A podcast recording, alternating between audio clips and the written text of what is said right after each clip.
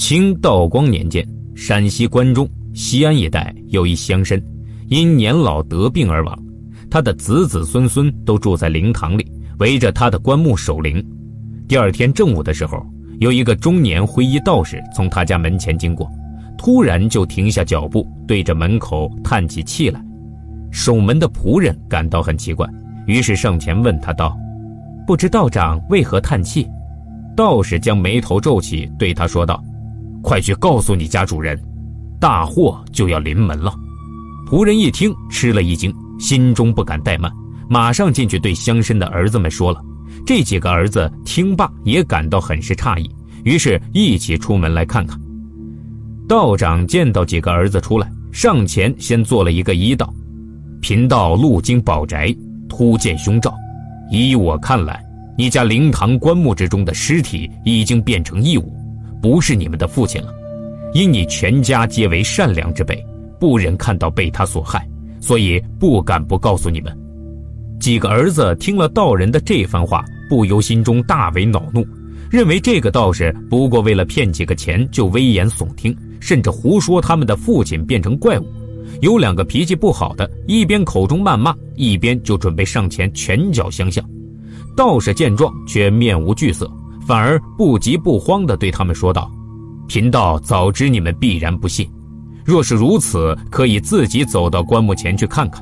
如我所言非妄，棺木的前端应该有一个小圆孔，这就是妖物进去的路径。如果没有，贫道情愿认罚，任请随意处置，绝无怨言。”几个儿子们听他说的似乎真切，一时面面相觑，不知真假。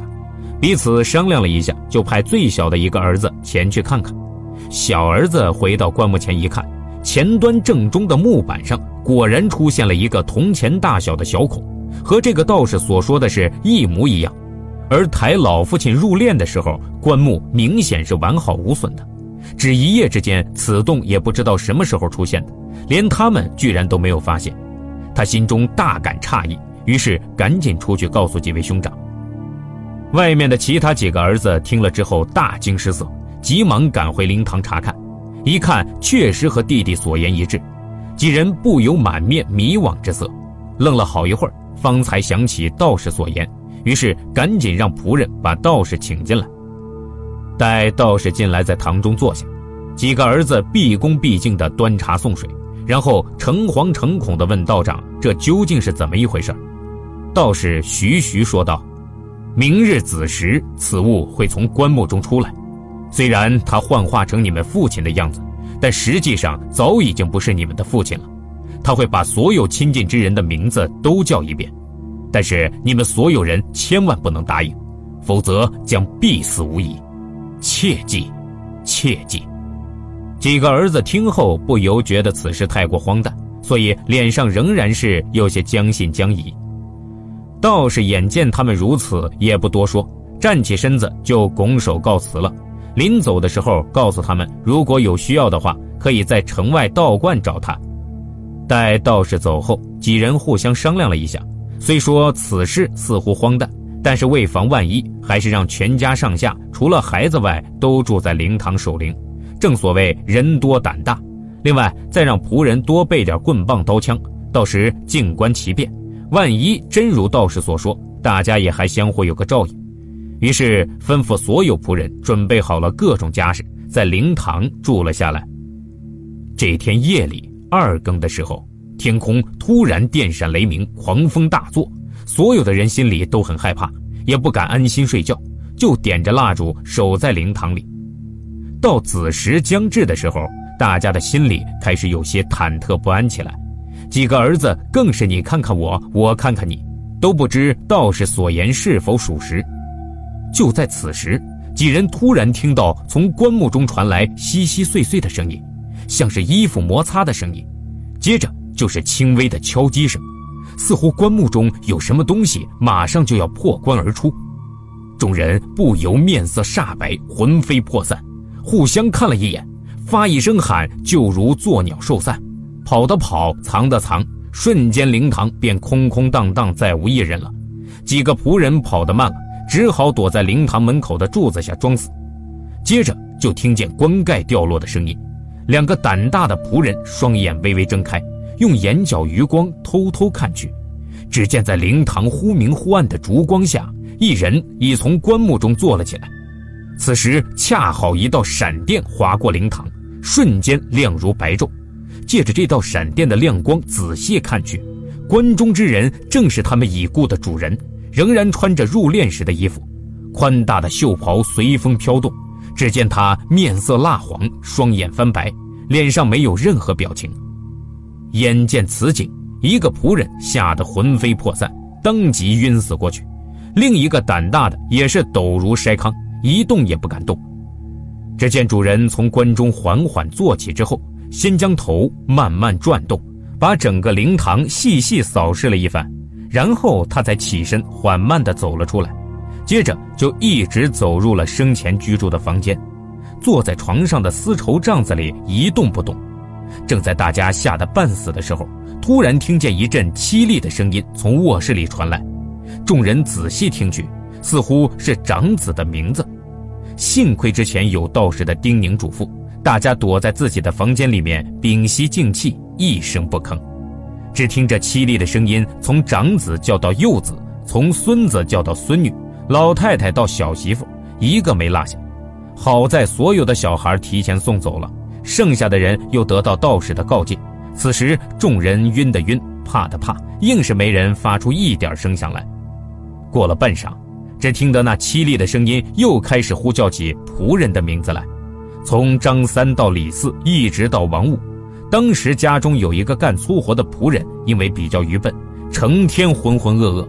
当叫到他名字的时候，他正睡得迷迷糊糊，突然听见老爷叫他的名字，不由自主的就答应了。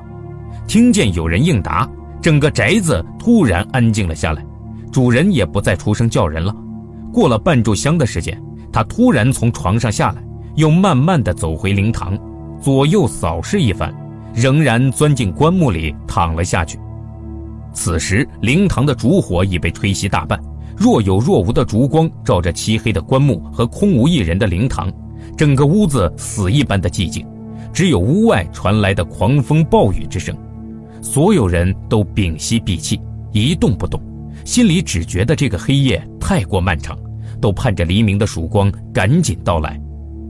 当第二天拂晓鸡叫三遍，天已大亮的时候，一伙吓得七荤八素的人才从各自的房中、床下、柜里。柱前战战兢兢地出来，此时雨收云霁，骄阳初升，一众人等在几个儿子的带领下，拿着棍棒站在灵堂门上观望。经过一段时间的查看，终于有几个人大着胆子一步步挪进了灵堂。只见棺木还是棺木，依然停在房中间，但是却没人敢上前看一下躺在里面的到底是个什么怪物。正在惊惶不定的时候。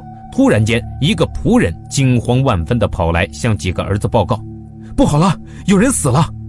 一听此言，全家人大惊，急忙退出灵房，随那个仆人走到一个房间，而这个房间正是那个愚笨粗鄙的仆人睡觉的地方。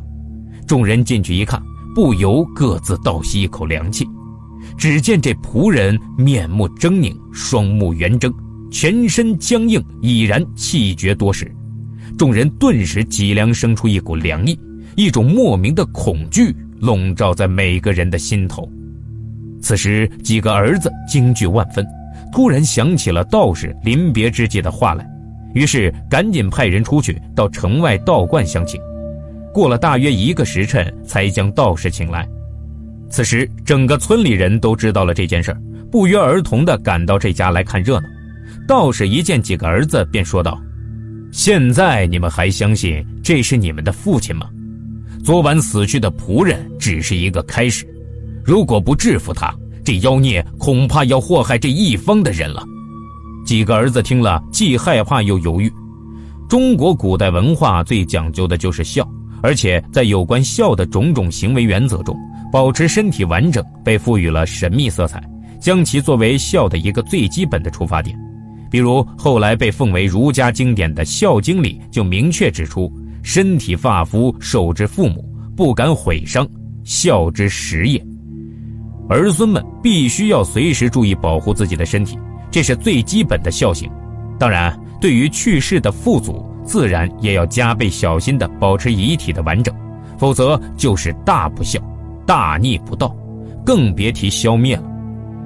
把尸体烧毁的，处刑三年；如果是尊亲属的尸体，就要加罪一等，火烧棺椁的，处以流三千里；烧毁尊亲属尸体的，就要判处绞刑。这些规定基本都被以后宋元明清各个朝代沿袭。所以儿子们有些为难，但是周围的邻居们一听要严祸治他们，心中大为恐惧，于是纷纷请求道士赶紧制服这个妖孽。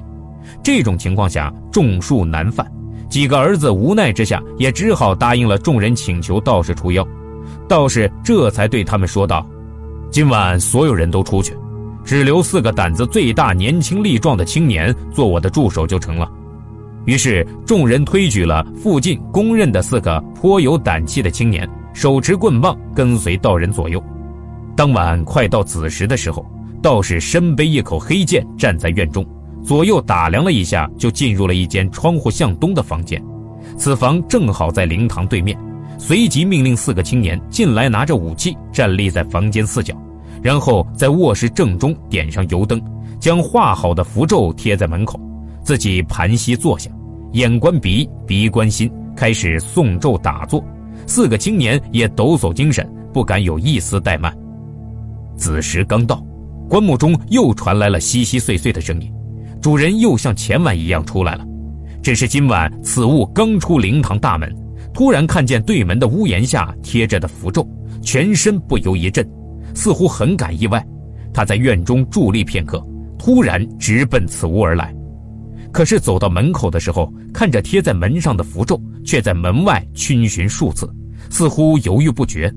过了一会儿，一阵凄厉的声音又传了过来，仔细辨听之下，这次却是满口脏言乱语，恣意对着道人恶语咒骂。但是不论此物如何谩骂，道士在屋内都充耳不闻，不为所动，只是诵咒的声音更大了一些。四个小伙子更是大气不敢出一口，握着棍棒的手都在颤抖，一直僵持到天际隐隐发白的时候，妖物似乎更加烦躁起来，数次想冲进来，可是似乎又怕门口的符咒，往往走到门口又退了回去。此时道士突然睁开双眼，站起身来，大喝一声道：“妖孽，还不进来受死！”此物本就焦躁难耐，一听道士这话。不由暴跳如雷，再也按捺不住，径直从门口冲了进来。只见道士拔出背上的黑剑，挑上一个符咒，挺剑刺去。门口的符咒也都在同一时刻燃烧了起来。就在这电光火石的一瞬间，妖物已然倒在地下一动不动。而那四个素称大胆的年轻人，虽然没有晕过去，但是已是身抖腿软，半天都迈不了一步。道人见状，向他们大喝一声：“快把窗户打开！”一个靠近窗户的小伙赶紧把窗户推开，让初升的阳光照进来。道士掏出一面三寸许的镜子，把光反射到尸体身上。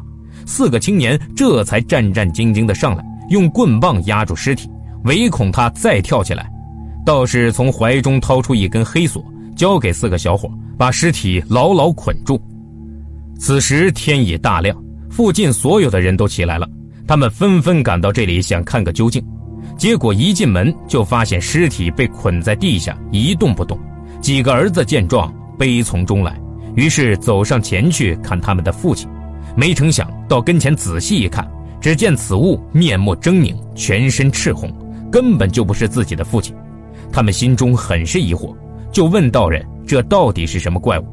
道人回答道：“这是赤江。”最是厉害不过，说完便指挥着众人将尸体抬到野外，架起木柴，一把火将它烧成灰烬。烧的时候，尸体发出滋滋的声音，发出的恶臭数天都没有消散。这是妖物不能胜天地之气的原因呐。